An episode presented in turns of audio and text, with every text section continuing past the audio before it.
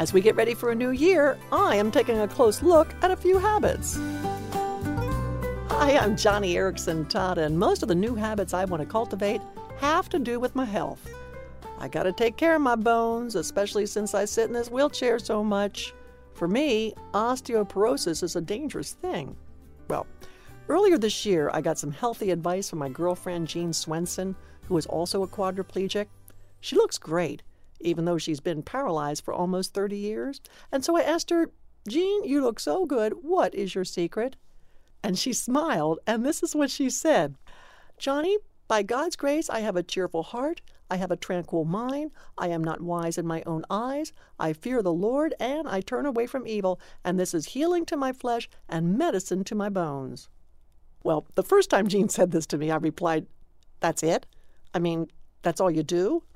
Joni, she explained, I can take all the Citracal, all the vitamin D, all the magnesium and calcium I can swallow in a day, but it's to no avail unless I remember that my health in this wheelchair is a gift from the Lord. And so it's why I start every single morning, and she really does do this.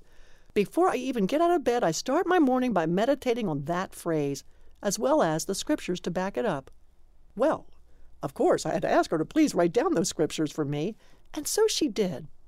Proverbs 17:22 could be a good remedy for osteoporosis because it says, "A cheerful heart is a good medicine, but a downcast spirit dries up the bones."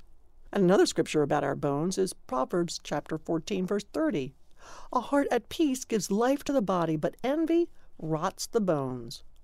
Okay, so far we've got depression drying up our bones and envy weakening them.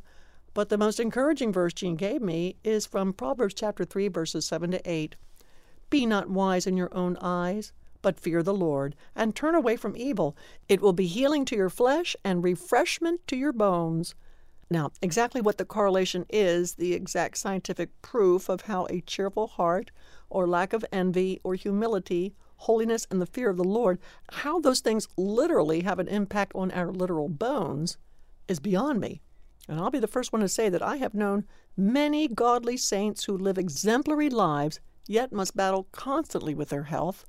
Nevertheless, I'm not one to doubt those proverbs, and I don't think the writer is playing around with literary license when he speaks about bones. All I can say is, there's something about my Christian friend Jean Swenson, despite years of complete and total paralysis. I mean, her countenance in Christ really does seem to have a bearing on her physical well being. So as I look down on my own paralyzed legs, I think in the new year I'm going to go for the cheerful heart and the fear of the Lord, because it cannot but help, but refresh every bone in my body. That day I left my friend Jean Swenson so encouraged. She wakes up in the morning meditating on Scripture. She smiles in her wheelchair. In short, she perseveres. She's in it for the long haul, and she's trusting God every mile on the journey until she wheels across that finish line. That's why I sent her a copy of a wonderful sermon on perseverance that my friend Steve Estes, pastor of Community Evangelical Free Church of Elverson, Pennsylvania, my friend Steve delivered this sermon not long ago, and it has blessed me so much. I've given tons of copies to so many friends. And as we get ready for a new year, heaven sent perseverance might refresh your tired bones too. So visit me today at joniandfriendsradio.org and ask for the free CD on perseverance by my friend and my spiritual mentor, Steve Estes. Or you can always call toll free 888 522 5664 because I know you'll be hugely blessed by this very special sermon by my good friend Steve.